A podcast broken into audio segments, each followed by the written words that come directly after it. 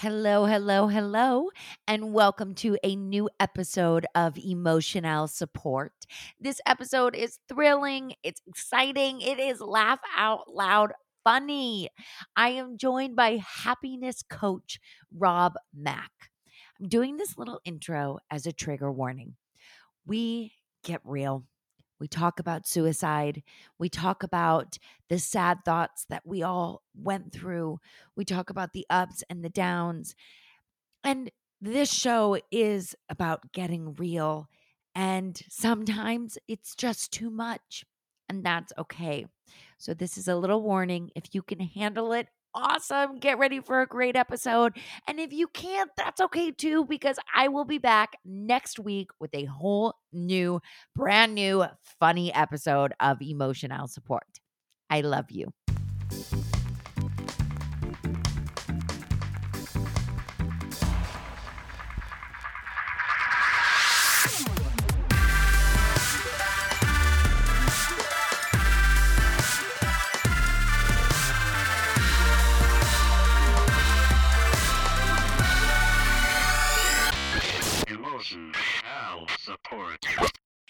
Start from the beginning. Who is Robert Mack? Yeah. well, you know, there's so many ways to answer that question, but the simple answer is that I'm a positive psychology expert, a celebrity happiness coach, and an author.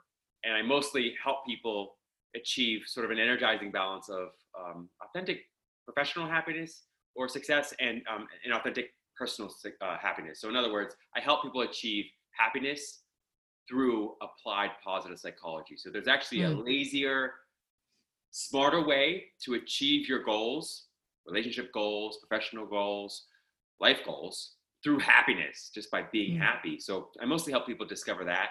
Um, but How would- did you discover to make people happy? I mean, listen, I try to make people laugh, but Yeah. I don't know about happy. Yeah, I totally feel you. I mean, the hard way, of course, Alessandra. I mean, I was the unhappiest kid you could ever imagine. I was a very unhappy kid, full of stress. Really? Oh yeah, and self-loathing. I mean, I hated myself. Really? I cannot even imagine that. I well, I received that, but it was yeah, it was intense, and I always thought I you bullied like a lot as a kid? I'm sorry, I'm like interrupting you. No, Were you great. bullied? Was there? no, I wasn't bullied. Um, I had older cousins who were athletes and strong, and so they, you know, folks kind of knew that. So I wasn't bullied, and I think also the, because I was so quiet and intense, I think people knew I might be a little crazy. Well- so they left me alone for the most part. But I just You're in great company then. yeah, my favorite people are crazy, so it works. And Listen, we're the most fun. I'm sorry. I think that people who are out of the box and yeah, I mean, I think that we're the most entertaining, we're fun. We love just love and energy and look, I mean, you had to go through the shit that you went through obviously as a kid to get here right now. I just always find it so fascinating when people kind of truly find themselves through in quote unquote adulthood, you know, and how that journey was to get them there. I always say journey, and I feel like that's such a stupid, um, like woo woo thing to say, like, oh, what journey are you in? But it is literally a journey from like childhood to adulthood.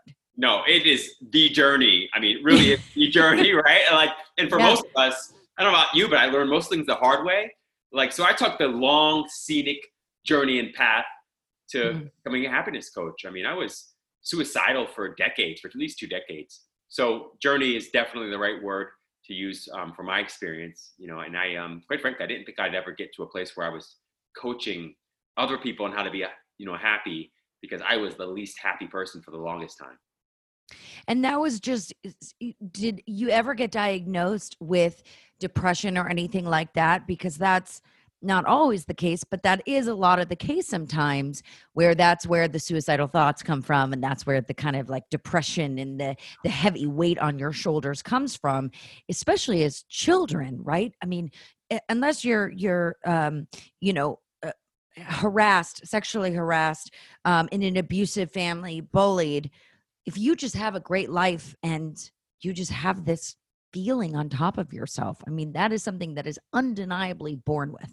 Wow. And I think a lot of people don't believe that and they say oh you can just snap out of it it's not a big deal like you know grow some balls right like that's what they always say to young boys like Yeah. just man up you know buck up but if you can't really have a pinpointed this you know this memory happened to me and i remembered this and it caused the ptsd for me to come this way i mean it's undeniable Are you telepathic? i, mean, i'm not but but that was my that that was precisely the cha- the sort of challenge and the struggle I had. I was like my uh, my life mostly. It's not like we had a ton of money. We certainly didn't have very much money, and it's not like it didn't have my challenges and stress. But Mm. objectively, in terms of my conditions and circumstances of life, like you know, I didn't have really any reason to complain. Okay, and that being said, in some ways.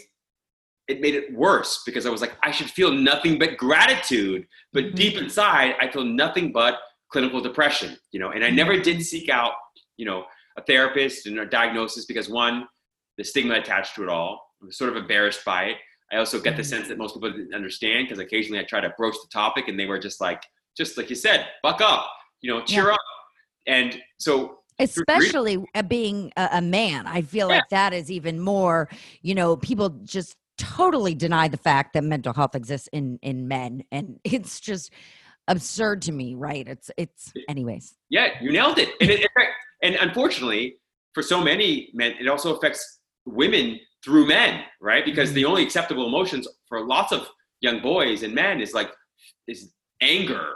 Really, it's like anger and what else? That's about it. Maybe celebration. That's it. Mhm. So you know they express themselves through anger, their fear and their anxiety and their stress and their worry through anger um, or through celebration. And um, so yeah, it can be quite a big problem.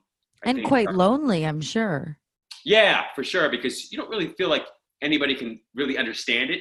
I mean, I used to have these conversations or try to have these conversations, like, and it was such an existential conversation. So it was like, doesn't it ever bother you that we're all thrown onto this big planet and we don't know anybody when we get here, but then we're supposed to work so hard to achieve and accomplish and acquire all these things and love each other, but then people are ripped out of your lives, they die in accidents and injury and illness, and doesn't it ever bother anybody? And people look at me like, "What's crazy? Like, Yeah. What Yeah. do you need?" you were you were probably a brilliant child as well you were probably way beyond your years you know intellectually and that probably also was a problem right because you couldn't relate to other children Boy, my mom, my mom loves you. I mean, tru- truly, um, you know, I, I did well academically. I never thought of myself as being very bright or smart. Mm. you know, I excelled in the classroom, but I always sort of attributed that to just working very hard. You know, my dad kept us in line. He was a disciplinarian. So I did well academically. And yes, you're also right, though, that those of us who tend to be thinkers and Mhm. analytical, even even over analytical, tend to find ourselves ruminating a whole lot, which leads to that downward spiral in terms Yeah. of depression and suicidal ideation, all that stuff.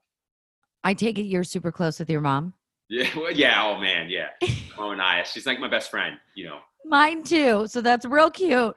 But I, I, the reason why I feel like I can kind of figure out the whole childhood thing with you, and I'm psychic, um, but beyond being psychic, I understand that because I was very similar to that as a child. I was extremely overambitious. I was an only child, so that kind of I feel like was also a lot of pressure, um, in a good way, not in a not in a bad way. But I I strived so hard to be a perfectionist, and if I wasn't a perfectionist that's when I would kind of self punish myself of, you know, I, I couldn't cross thresholds. I, I just used to do so much stupid stuff that I look back at it now and I'm like, what was wrong with you? You know?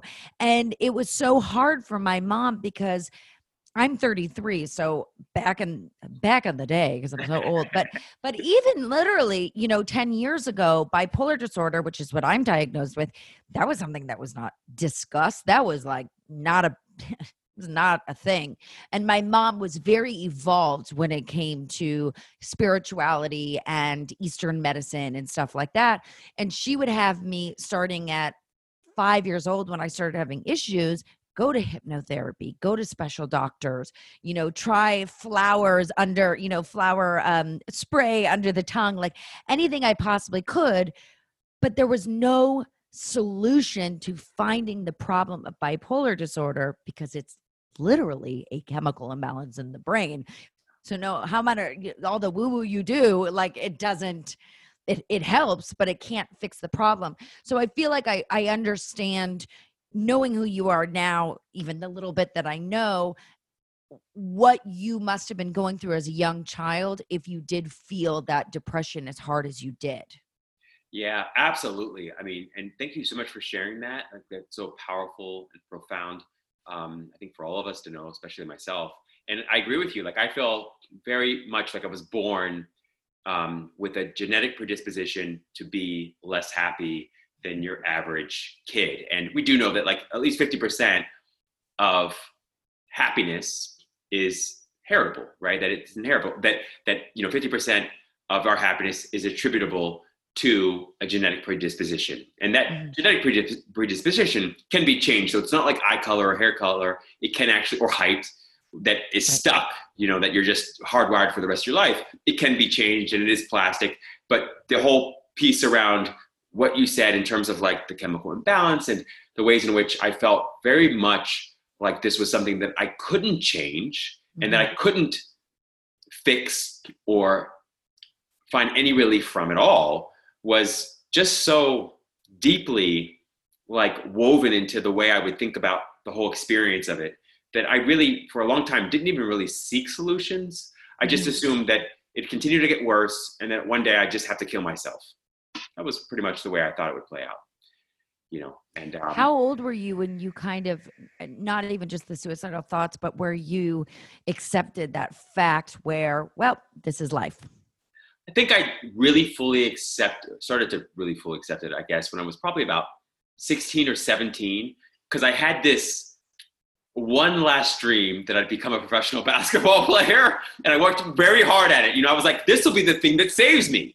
I'll become a professional basketball player and then I'll yeah. attract all the beautiful women I want to attract, and I'll have all the friends I finally want to have, and I'll have the life that I finally want to have, and then I'll be able to, you know, share that money with other people, and then they'll like me too, and all this this whole story. And then I got pneumonia my senior year in high school, and that dream went out the window, and that's when I was kind of like, oh, this is now my life. Like I am just going to be destined to be miserable and deeply depressed forever unless I kill myself. That's the only way I saw it. Right. That was the that was the solution to the problem. Well, on a side note, talking about basketball, I am the biggest basketball queen of all time. And when I was a kid, I was convinced that Dennis Rodman was my best friend. and I would take my I hated Barbies and people would always give me Barbies as a kid and I would cut her hair and I would magic marker it to whatever his hair color was that game. So my whole goal was I wanted to be Whoopi Goldberg and Eddie and coach the Chicago Bulls. That oh didn't that dream did not come true. Um, I'm hoping that I if I have children and I had a son that he would be a basketball player, but I'm five foot three, so the odds really aren't with me. Um, but I understand that that's the like final dream. I understand that. So this is amazing. I don't think I've ever heard anyone with as much passion about passion. like so did you watch The Last Dance? You seen The Last Dance? Of or, course. okay. I mean, game over. I have been addicted to that Last Dance since this whole, you know, since it aired a couple months ago. But yes. Yeah. I mean, let me tell you, the bubble of the NBA is the only thing getting me through COVID. I had a video that my husband took of me where I was hysterically crying because he walked in on me and he's like, Why are you crying? Because I could cry now because it was the opening day of the bubble. And he's like, What's wrong with you? I go, Is it happening? My life is worth living again. Like, so oh I completely understand um, the fanatics behind that um, and the whole suicide thing, but that's okay. like, yeah. we don't have to go that that deep. But but yeah, and I think that, you know, it's not uncommon where there is an event that happens in someone's life that makes that turn to be like, well, I'm going to give up. So it's interesting that that the pneumonia uh, was for you because I'm assuming you were at home for a long time. Yeah, it was like nine months. Um, wow. Yeah, nine months I had pneumonia. So, and, and I, I didn't think I would, I, I, quite frankly, I thought I would probably die from the pneumonia, but I didn't. Um, and uh, you know, I think part of the problem was that I was trying to play through the emo- pneumonia at first, and then finally I was just bedridden. And um, you know, yeah, so when I didn't get a college scholarship naturally after that pneumonia-ridden season, I you know went to college, but I just felt more and more like you know I should really explore this suicide thing. So I started doing research about like the ways to kill myself. Um, eventually, I decided I was gonna um, slit my wrist. So went into the kitchen one day, got a kitchen knife, dug into my wrist, and I had the strangest experience happen. Like, you know, as much as you may want to kill yourself, the whole point is to escape the pain, not to increase Right. the pain. So I didn't want to experience more physical pain. But so I dug the knife in, kind of as to see how painful it was going to be, and for no good reason, without anything in my life externally changing, I felt like joy and peace, and even love in that moment. Release, Yes. right? You felt release. yeah, it was release. So in that moment, I was like, well, maybe I should explore this depression thing, this happiness thing, this suicide thing, and like, I'll postpone the suicide for like an hour. That was like it. It was just like Really? one hour. I mean, Right. even at the time, one hour was like way too much. Honestly, I was like, I'm not gonna. There's no way I can last another hour. Right, right. Um, but I started doing research and started learning a lot. Now, your family, were they aware of the depression that you were going through and these thoughts that you were having? Not really. No. I mean, I think they always felt that I was probably uh, not as happy as I could be. But no, I think I, I did a pretty good job of, you know, keeping that quiet. You know, I would try now and then to have little conversations, but I realized that what I was experiencing was much different a life than what most of my family and friends and colleagues were experiencing. So I didn't, uh, no, I didn't really advertise. When you went to college, did you feel a little more escape of happiness almost where you're like, well, at least I've gotten to this next step? Um, not so much. Eventually, I did, but right away the experience was like, man. So I don't even have to wait to die before the people I love the most are ripped away from me. It was kind of that experience. Like even though I knew I had to go to Yeah. college because that was the thing to do, I still wasn't really wanting to leave my family. So I felt ex- even more alienated and isolated. I think class didn't really help because it was super stressful and anxiety ridden. And like you, I was a perfectionist. And Mhm. because I couldn't ever really be perfect, I'd beat myself up for not being perfect, which in Right, itself is a problem, you know. And then I feel like I had a little or a lot of OCD, so I was kind Mhm. of very OCD about lots of things. And so all these things started to compound, you know. Um, How far in school were you when you had your suicide attempt? Oh, so I made it through college, and it was after college. Oh, Yeah. So I made Oh, it college. wow. Yeah, I, I think you know part of it was I was afraid of like, you know, I think just all those people knowing who I was. I went to a pretty small school, but there were you know maybe 1,300, 1,400 students, and it just where did you go? I went to Swarthmore outside of Philadelphia, a small little Oh, yeah. yeah, and uh, you know, great school, and boy, do I love that education there. And uh, but yeah, it was tough. It was tough for me. Did you create a lot of friends in college or was it kind of hard just to even connect? Great question. So I don't know about you, but when I think about and thought about college, I always thought it should be a social education. When I went to Swarthmore, at first I was like, oh, this is not. I always thought big fraternity parties and like you know, Right, right. finally, you know, getting out and about and becoming more social individual. But that didn't happen. So at some point, I think it was my sophomore year, the second semester, I transferred to UVA for a semester Oh, because wow. yeah, because I was like, Because I- you wanted to live a college life. yeah, I'm like, maybe I can try to learn to be more social. Maybe that'll provide a little happiness. And uh, I did that, and I discovered that kids there at UVA were more social. Like, you know, they Yeah. weren't uh, introverted, it seemed. And uh, but I also recognized that I, first of all, I had a full ride at Swarthmore academically, so I was like, oh, Amazing. and I was also like the education there feels like a better fit for me. So I went back Mhm. to Swarthmore, but I did take this like social education kind of crash course back with me to Swarthmore, and I just tried to apply more of the social stuff. So I got better socially, um, but I still continued to struggle, um, you know, in terms of. W- were you majoring in anything like psychology or anything? I was. I was reading Wow. psychology. Yeah. I And- didn't even know that. Uh, you, I mean, I th- told you, you are psychic. I mean, it's amazing. I majored in psychology, and in some ways, actually, that was a very help. That was very helpful for me because I started I'm getting. sure. Yeah, Were you a psychology major? I didn't go to college. No. Bless you. Good for you. Save save yourself a hundred thousand dollars easily. no, I mean, well, that's not true. I sort of did. I was like a child. I mean, I'm still an actress, but I had been doing acting since I was a child. I was being homeschooled. And then when I hit middle school, I wanted to be normal. So I went to a normal, um, private little small school in LA. It was great. My best friend to this day is still from there. Um, it was perfect for me. I got a TV show, and the school wouldn't let me go shoot it in Australia. Um, and so I had to make the choice, and the choice was, well, I'm going to go do a TV show. Um, so I went and did that. I took my high school proficiency exam, and I started doing junior college at SMC online for two years. Um, by the time I was 16 and a half, and I applied to a bunch of schools and I got into amazing schools, but I kept delaying because I was working and I'm like, oh, I'll eventually go to this, I'll go here. And my family always thought I'd go to MIT and University of Pennsylvania for Wharton School of Business. And I was like, no, I want to dance. Um, Hard pass. and hard pass on that. But yes, so I I come from a family of computer technology, business individuals, engineers. I came out completely different, but I understand how important education is and that it is something I can always go back to. And I did really quite enjoy school. I was great at math and science. I was terrible at English and all of that, which is funny that I'm an actress. It just, I have a mathematical mind. So it was very hard for me to focus and concentrate on that. Um, so yes, so no, I did not go to college, but I do like to live vicariously through college when I play college students still at 33 years old. So. That's the best.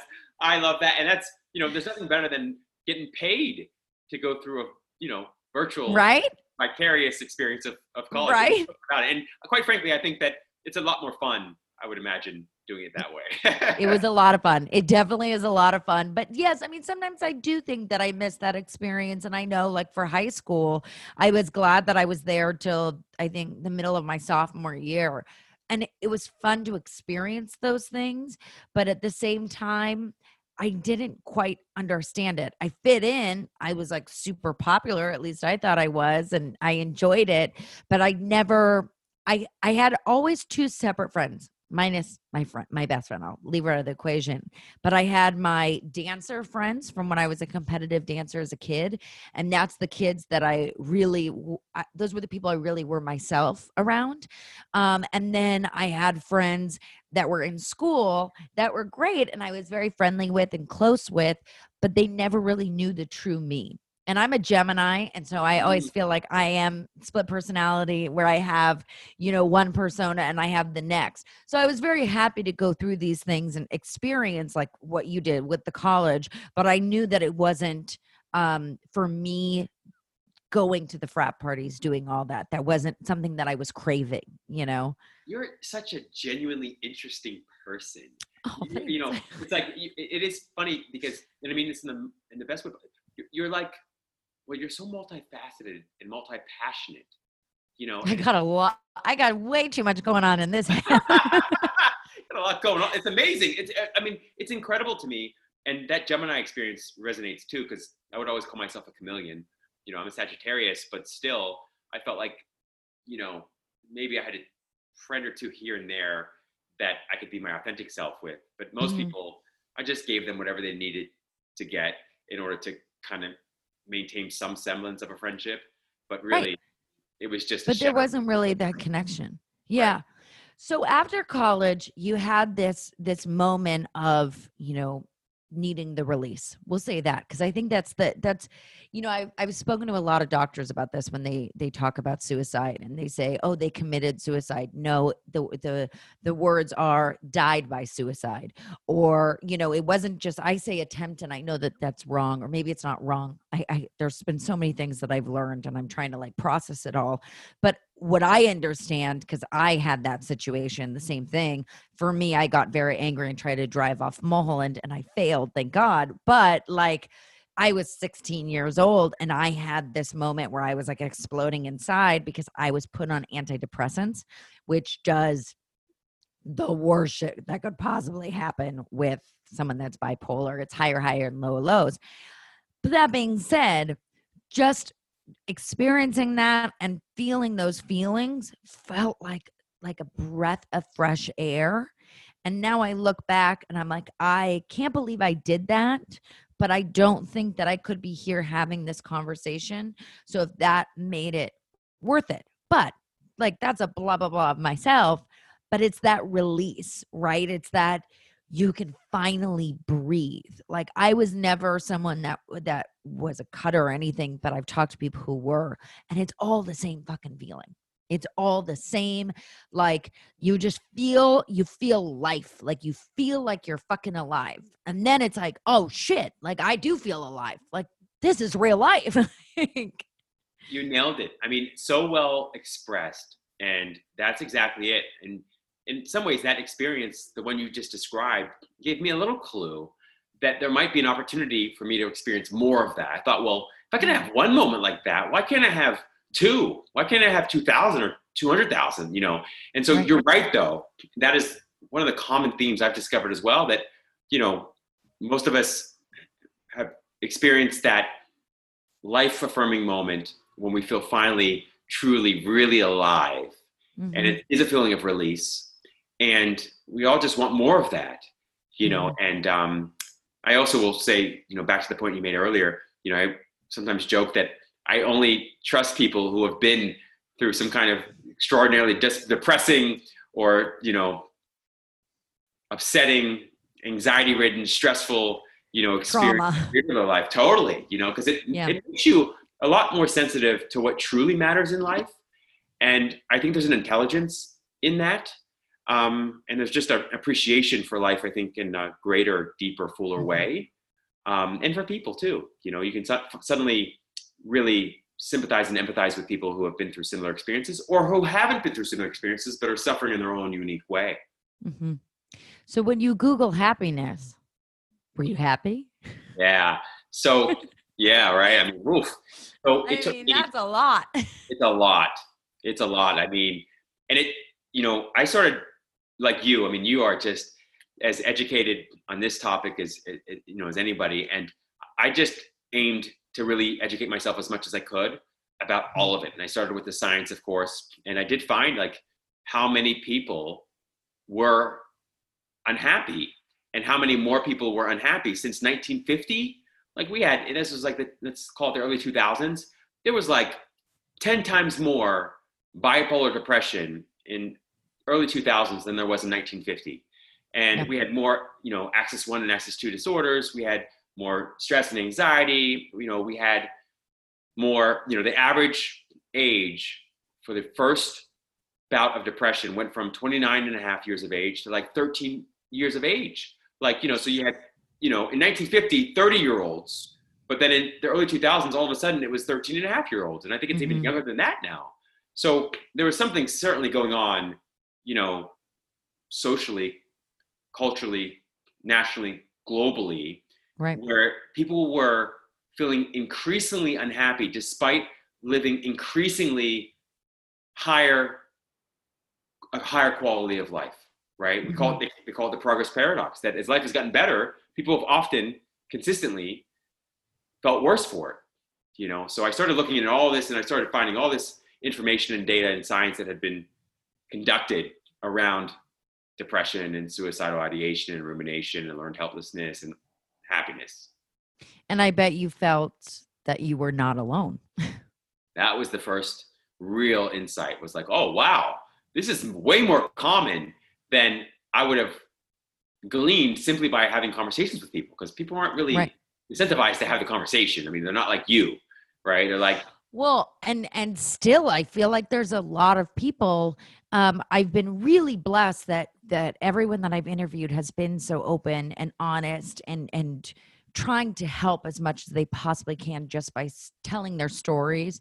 But I know that I've talked to a lot of people outside of this, um, whether it be at conferences or whatever, and they are in the business of mental health and advocacy and all this, yet they can't actually be truthful and they kind of switch things around and make it more about oh self-love and all this stuff. I'm like that's great but when something's really wrong with you and you can't help it it's something you're born with sometimes telling yourself over and over is not really going to confidently change your mind to be to be better. Yes these are bonuses but I, I do find that even people who who are specializing in this field can speak on others but themselves it's that vulnerability they're not ready to be open about Oh, there's so much insight and wisdom there. I mean, what, what you just shared, like, you know, you're absolutely right. Like, part of it is respecting each individual journey for what it is. That's the one piece, mm-hmm. you know, is that I, you know, I want to always be careful about that. I can say, look, this is what I've gleaned from science. This is what I've gleaned from my own personal experience. And mm-hmm. each person is an, is their own entity and individual, and to respect that experience and that journey is Right. critical and it's paramount. Like that's just right the other piece of Right. it is you nailed it is you know folks have a real hard time being who they truly are and expressing and putting words to who they truly are especially if they don't know who they truly are right or they're scared and right concerned that other people might not accept them for who they are and that's just as true if not more true among the mental health community um, as Mhm. it is anywhere else in the world right? Just because and in fact i would say that you know um, coaches and therapists struggle with that um, and a lot of them are led to do the coaching and therapy because they struggle with it and they're led to sort of maybe they're seeking solutions to their own issues and problems but sometimes and often it's easier just to simply talk to other people about what they should do than do it yourself right? So you're absolutely right about that. I mean it's problematic in a way but it's also a huge opportunity i think for all of us to just you know do what we can to hold space for other Mhm. people to be who they truly are without judgment condemnation or arguing or trying to convince them that they should be doing something other than what they're doing.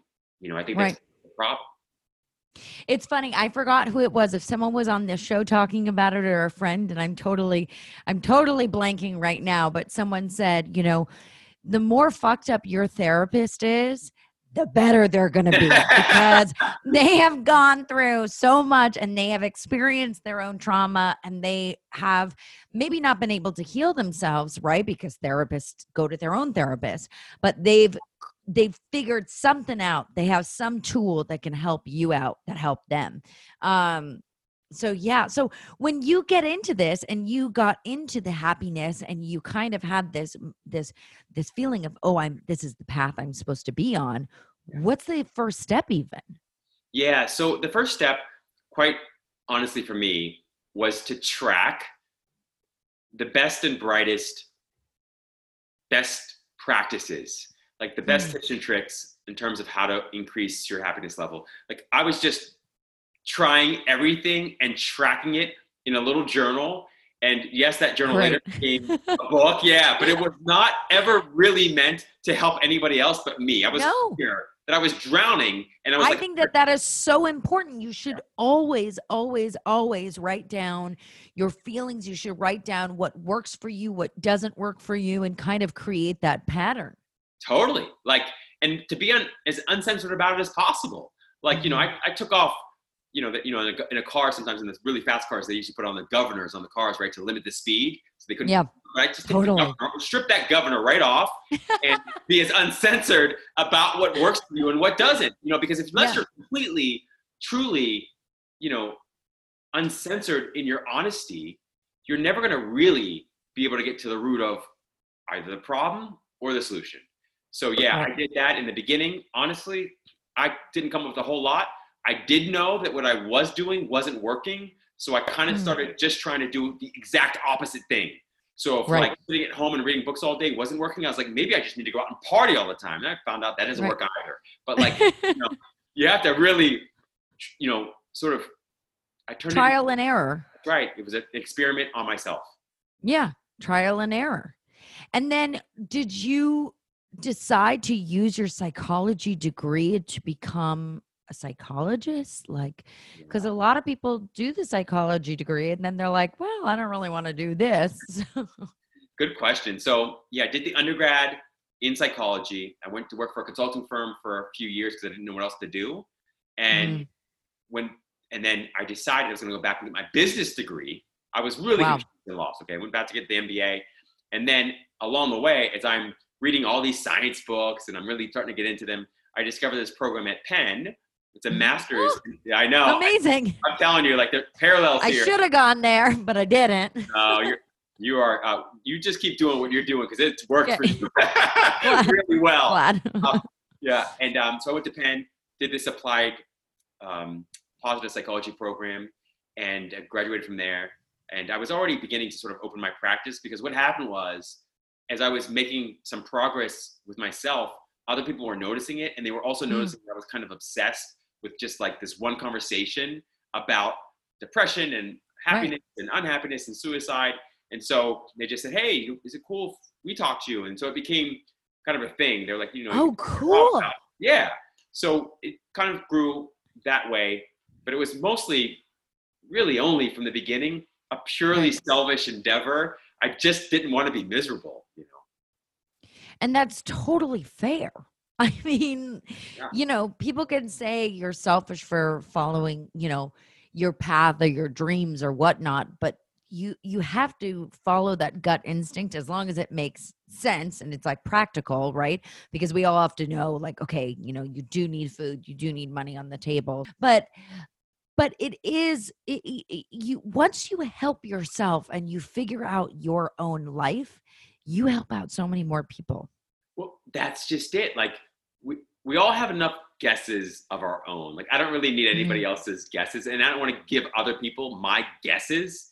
You know, Right. I want to give things to people and and say, look, this is what worked for me without question. It may Yeah. not work for you, but the what I don't want to do is say, why don't you try these 29 things, none of which really work for me, or I haven't tried any of them, Right. and now you know report back. It's like, uh, I can I have my own guesses on things. I'd rather try out my own guesses than your guesses. Right. So I feel like you, you know, I'd rather. uh, there's nothing like a lived experience Mhm. um, to give you nothing better right? it's just like you can't, you can't, you know, you can't live this life, you know, virtually or vicariously No. for other people. You have to live it yourself. Were you in la when you were doing all of this Oh boy, so that's a great question. So I was in. or are you not in la i just assumed you're in la yeah, well, it's a very LA story. You know? Yeah. like in the best way possible i think la stories are the best stories They are. They are. I was in. I grew up in Pittsburgh. Went to school in Philadelphia, both Swarthmore and Penn, and then I did and stayed in entertainment for like ten years um, while I was going to business school in Miami, which I love. Miami's amazing. cool Yeah, it's amazing. what what kind of industry were you in the I was, porn uh, industry Yeah, yeah. No, I didn't get paid that well. no, that well. I was doing a. I was a model for like ten years, so I was with uh, Wilhelmina and LA Models and Elite, and then I um, did some acting for a while. I did a short uh, little stint on the CW, a show called South Beach, and um, oh my god amazing i forgot about that show that was that show? great oh my god, yes. it was a great experience. Like I didn't have a huge role or part, but it was so much fun just because it was so Miami. you know? Yeah. Wait, that's really interesting that you were a model and you were going through all of this stuff. Now, this is such a general assumption. I have friends who are models, but I am not in that world. But I feel like that is tougher than even acting because you are being judged strictly on body and face. Like, that's bananas that Yeah. you went and did that after everything you were going through. It is, and you make such a great point. Now, look, I was starting to come up out of this deep, dark, depressing hole that I had sort Right. of like myself. So thank God. But when I got the modeling, strangely enough, it was also a huge relief, and I think that's also because I was a guy. I mean, the experience as Right. a guy, as a, like a blue collar catalog model, like you know, you just do your little thing, and you're mostly often a prop, and it's one business where you know. Uh, the you know women really get the attention there so the hard work and the responsibility is really on them and so the stress and the anxiety of being Oh, being interesting. is very you Yeah. know on a, on a, on a, particularly a young girl is extraordinarily difficult i can't imagine how overwhelming that must be Yeah. um, in those formative years of your life but i was older and as a guy and so for me it was just like some fun i'll make some you know milk money and maybe i can get through Yeah. in a week you know, and And you my obviously got bit by the camera bug as to why you probably came out to LA. Well, yeah. So it's interesting. So after that experience, I enjoyed it, um, but I mostly enjoyed the conversations, you know, like offset about happiness, quite frankly. Yeah. And as I was building my sort of happiness coaching practice, um, you know, I would get calls about TV shows, and then eventually I got a call to do a TV show with a mutual friend of ours, Laurel House, and Dr. Darcy Sterling on E called Famously Single. And I was a celebrity like love oh coach. Oh my God! Wait, wasn't that what Pauly D Yes. and yes? Wait, I totally watched that show. And Aubrey O'Day, right? She was. Is that her last name? That's Aubrey right. Aubrey O'Day. Yes, and that's how they met. That's right. That's how they met exactly. Oh my God! I have to go back and watch it, knowing that was you now. Oh, please don't. Oh my God! No, I love, I love, I love, love shows and dating shows. Wait, so you went on there as the happiness coach? Yeah, so I was a love coach. Laurel was the other Mhm. love coach. And then we had Dr. Darcy Sterling, who was like the host and the therapist of the show, right? But we Right. all like the group coach, sort of the group therapy, group coaching together. And, you know, we provide dating and relationships sort of tips to Yeah. Pauly D and Aubrey O'Day and Jessica White and all those folks. oh my gosh! And so, did you like that experience? I did. I loved it. I mean, Yeah. it was interesting because there was a short period in my life when I was like sort of trying to sell TV shows, and then I kind of put that in the back burner and said, you know, I got into this business one to make sure I was happy, and then two Right. to help other people be happy. And I felt like I was getting a little bit sidetracked by that, by just trying to entertain. Like there are much better entertainers in the world than me. I'm not really Right. nature by nature a sort of entertainer. So I put it away, and of course, like life loves that kind of experience where you mm-hmm. suddenly say, "Oh, I'm not going to do this thing," because that's when they come knocking, right? Mm-hmm. So I, you know, entered back in sort of reluctantly. I didn't even really want. I wasn't sure I wanted to do a reality TV show. I just Mhm. thought this is going to be a disaster, and I don't want to be the center of a disaster experience. But it wasn't that. It was pretty profound because honestly, a lot of the conversations we had were so much deeper and more mm-hmm. meaningful than everything that was caught on tape or that got to air. Right. So Right. it was a great experience, and it was a learning experience too. Um, yeah. You know, for me, both professionally but also personally. So, what was the happiness and the love tip and trick? Like, what was the number one you would give the celebrities? enjoy the dating experience. Please enjoy the dating experience. Like everybody wants to rush to the end of it and they're married and they have kids and they have the picket fence and Yeah. the whole nine. But like the very thing that gets most in the way of a happy, healthy, and successful date or relationship is always prioritizing some future moment over the present one, you know, and all Mm-hmm. that means is that you're distracted the entire experience and you're trying to get to some place through desperation and neediness. And there's nothing less Mhm. attractive than that. So it was that tip expressed or shared, you know, a dozen different hundred ways. times. Yeah. Yeah. Yeah. Oh my God. Totally. And what would you say? So, you wrote the book about happiness. What would you say that people always ask you the most about? Yeah. It's a good question. I think folks will ask me probably most consistently about can I be happy and successful? Like Mhm. what do I choose?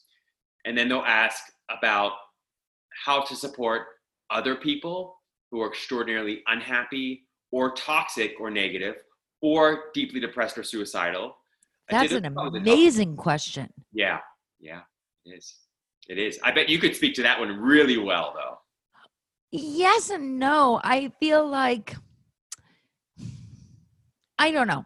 I'll ask your opinion, right? So I'm someone that is very vocal and I obviously like just like once you set me free on on me expressing what a problem is, I'm like like letting it all out, right? But I I have to recognize now in my life I am so forward and I'm so honest that a lot of people either can't handle it and it's too much information for them and it's too much honesty where they shut down um or they will compare and go oh, well look at how how good she's doing and she went through all this. I can never do that. So i i have this weird balance of expressing how good i'm doing and then expressing the honesty of how bad i'm doing. Also i guess my question is i don't really know how to deal with people who don't want to be it's not just honest, but don't want to be as expressive of their emotions if they're going through depression or if they're going through anxiety. Um, you know, people can say it to me and I'll try to open up, but it's uncomfortable and I don't know the the the how far I can really take that. Like what would you recommend for that? Yeah, I mean, you just expressed it so beautifully there. I, I would say that number one, and most importantly, is you've got to maintain your own center and balance and peace in conversation mm-hmm. with other people, particularly those folks who are struggling the most. It's like wanting to save someone who's drowning in the ocean, but not being a strong swimmer yourself. So you've got to do that in the conversation. So number one is somewhere deep inside you, you have to know all as well. And you cannot get pulled or sucked into the story that everything is going wrong or that if this person makes a decision like killing themselves, that something has gone quote unquote wrong. Okay. I'm not saying that you won't miss them. I'm not saying that it's not deeply disturbing and upsetting. I had a roommate, college roommate, that killed himself about 10 months ago, right? But like mm. deep down inside, you have to be to the best of your effort and access to the best of your effort. With this other person is having trouble being or accessing. So that means peace and it means some level of joy if you can, mm. and a deep knowing that all is well. That is the most important piece. The other piece of that is you don't need to put words to that. Just meet them where they are. Ask questions from a place of innocence, curiosity, and non judgment. And also do what you can to reflect back in your own words without judgment what you hear them saying in order just to get confirmation and just to validate and normalize how they're feeling. So you say things like, So if I heard you correctly, Joe, what I heard you say is this, that I hear you correctly that validation, normalization, and then empathy piece is like 90% of the whole game. So the empathy piece mm. is something just as simple as if I were in your shoes, I'd be feeling and thinking and behaving just like you. And that's not just a figurative truth, that's a literal truth. You would literally be them. So you would be mm. showing up just in the way they are. And the other final point I'll make, and then I'll stop, is no, know, I, this is so amazing. Keep going, yeah, please. It's like not trying to get in there fix, solve, persuade, persuade, convince, any of that. That you don't want to do any of that. The second you start doing that is the second you get a knee-jerk reaction where a person wants to double down and defend their right not to share what they actually feel, or defend their right to kill themselves, or defend their right to be depressed, or whatever it is. So you don't want to get in there and do any of that. At some point later, in a more evolved place and stage, you can begin to model for them what a positive reframe on the fly looks like. Um, you know, it's essentially the heart and the essence of cognitive behavioral therapy. But yeah, the most important thing of all is to find that place inside you where you know, despite what this other person is thinking and feeling, you know that all is still well. And mm-hmm. it's a very hard place for most of us to access. So we have to practice it when it's easy, when we're not in the company of people who are really struggling. Oh my God, I love, love, love that. I think that that is going to be so helpful for everyone listening right now because I think that we have all been there. Um, whether you're super close with someone or not really, but you still feel like you, you want to help out in some sort of connection. I think that COVID has obviously fucked all of us. Like, excuse me for saying that, but like, that's just the truth. And I think a lot of people, myself included, have felt that depressing attitude and that sulking behavior and not wanting to like leave the bed is there something that is happy that we can do to change that mindset even if it's just 1% yeah i love you saying that. So you know there are lots of things we can do. You know one thing i think is most important is to simply identify what you might call your happiness islands or pleasure islands or inspiration islands but basically the people, places, things, activities that with very little time, energy, effort make you feel uplifted or excited to be alive or allow you to feel that release in a healthy way. And again, you want to be uncensored about it. So like these simple things, like I love people watching, quite frankly. Like it's one of my favorite things is like love, right? Like it's yeah. so fun. And I'm like, I haven't been doing any of that because of mm-hmm. course, locked into my closet in LA, you know, and yeah. so just creating a list of things that, and you don't have to put like you don't have to create a COVID version right away. Just create your regular version. You know, don't mm-hmm. put too many limitations on it. And then we can talk about how we can begin to like carve out time to schedule those things into our calendar, our life more consistently, so that we can Mhm. live a much more inspired life, and you know, even with the current under the current circumstances. So I'd say that's one simple thing. And it doesn't require you know a whole lot of manipulation of your life, and it doesn't Mhm. require you doing a deep dive or anything like that yet. But you just want to begin to remember what makes you feel or come alive. And Oh uh, my gosh, totally. Totally. Now, what is next for Robert Mack? Yeah, that's what it's next. That's a great question. It's a great question. Um, I think about that often. I'm, I'm probably the worst person ever in terms of like goal setting and stuff. I was obsessed with that as a kid, and it didn't go well for me. But so you know what? It's not. It's not for everyone. I'm not a goal setter. I have to. I, I can't even. It is so hard for me with this podcast planning guests because I'm someone like I don't know what I'm going to do tomorrow. I I can't figure this out. Can't we just talk the morning of and decide? So this is a very new thing for me to be planning like this.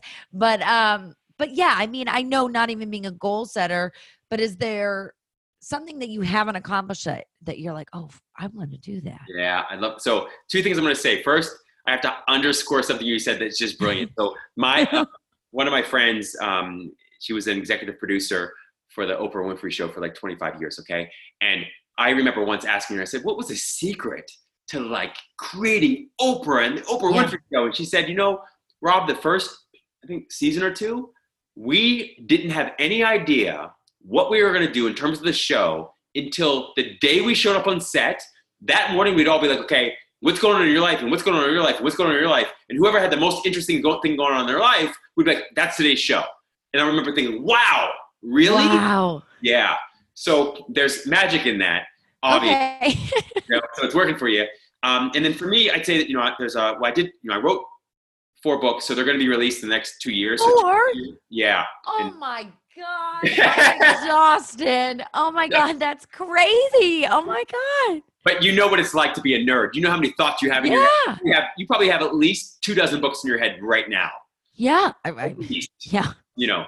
So I'm going to do that. Um, a couple shows. I got uh, maybe three or four shows that are being pitched. So you know, in LA, everybody's got 12 projects they're pitching at the same time. So we'll see where those land. And then other than that, you know, I would just like to continue enjoying my life as humanly possible. Would really love them to put a wrap on the COVID thing. Looking forward to that. You know, I'm looking forward to whoever is in charge of this life thing putting a wrap on that. Um, Have the aliens come at this point. Honestly, I'm I like, know, I'm kind of obsessed maybe- with aliens and looking forward to that actually. I am like ready for them. I'm like, um, if you ever saw Mars Attacks, you know how did you ever see that movie? And how they're all standing there with signs and they're like, We're ready. I'm like, I'm ready. Like, show up already. like uh, but they're too embarrassed. They don't want to come. They're like, This is too messy. We're not gonna deal with this. But um and but yeah, I mean, I think that once things do clear up, and I'm sure you can see your clients more, and there's something that's that's very different. This is really fun to do Zoom, and it's exciting, and you know, we never would have met and done this podcast if there wasn't for a Zoom because yeah, you could do it over the phone over the phone, but it's not as fun, right? You don't get to actually see each other's reactions and stuff like that.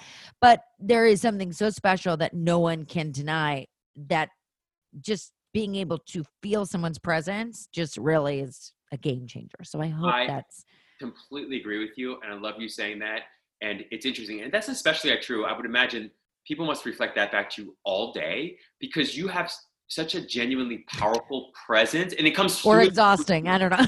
no it's not exhausting to me i promise it's energizing to me like and it comes through the screen i think it's your authenticity um, but also there's you've obviously got charisma and spades so I appreciate that.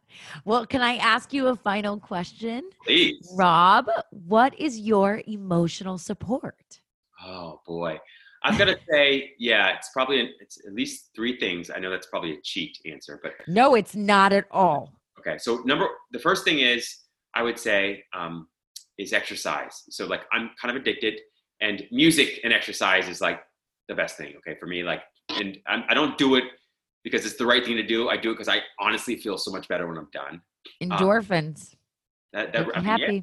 Yeah. Um, secondly, I would say that, you know, books. Oh man, do I love my books. I mean, my Don't Kill Yourself books are just gold. you know, Yes, yes. yeah, like love those books. And then the third thing is, um, is on, is I just, I guess I'll call it meditation, but that sounds way too kind of abstract and esoteric. It's really just spending as much of my day as I can not thinking and just breathing or swiffering Mhm. or whatever. Like I sometimes call it practicing the presence, but it's mostly just getting out of my head. And Mhm. I find that to be as blissful an experience as I've ever had, just doing that consistently. So those are my three emotional supports. And then of course you've got good old mom. She's oh always, my God, mom must be the cutest thing ever. she's the go-to man. My whole family, they're all the most incredible. I mean, I don't I can imagine having a more incredible family. They're just Oh my gosh, and I bet she's so proud of you. well, see, she tells me that. Sure, I'm sure I've disappointed her in plenty of ways, and will continue to do so. But she would never say so. But right now you're good to go. Oh my gosh. Well, thank you so much, Rob. the pleasure is all mine. Thank you so much. I am just so overwhelmed with gratitude. Thanks for having me. Oh, of course. Emotional support.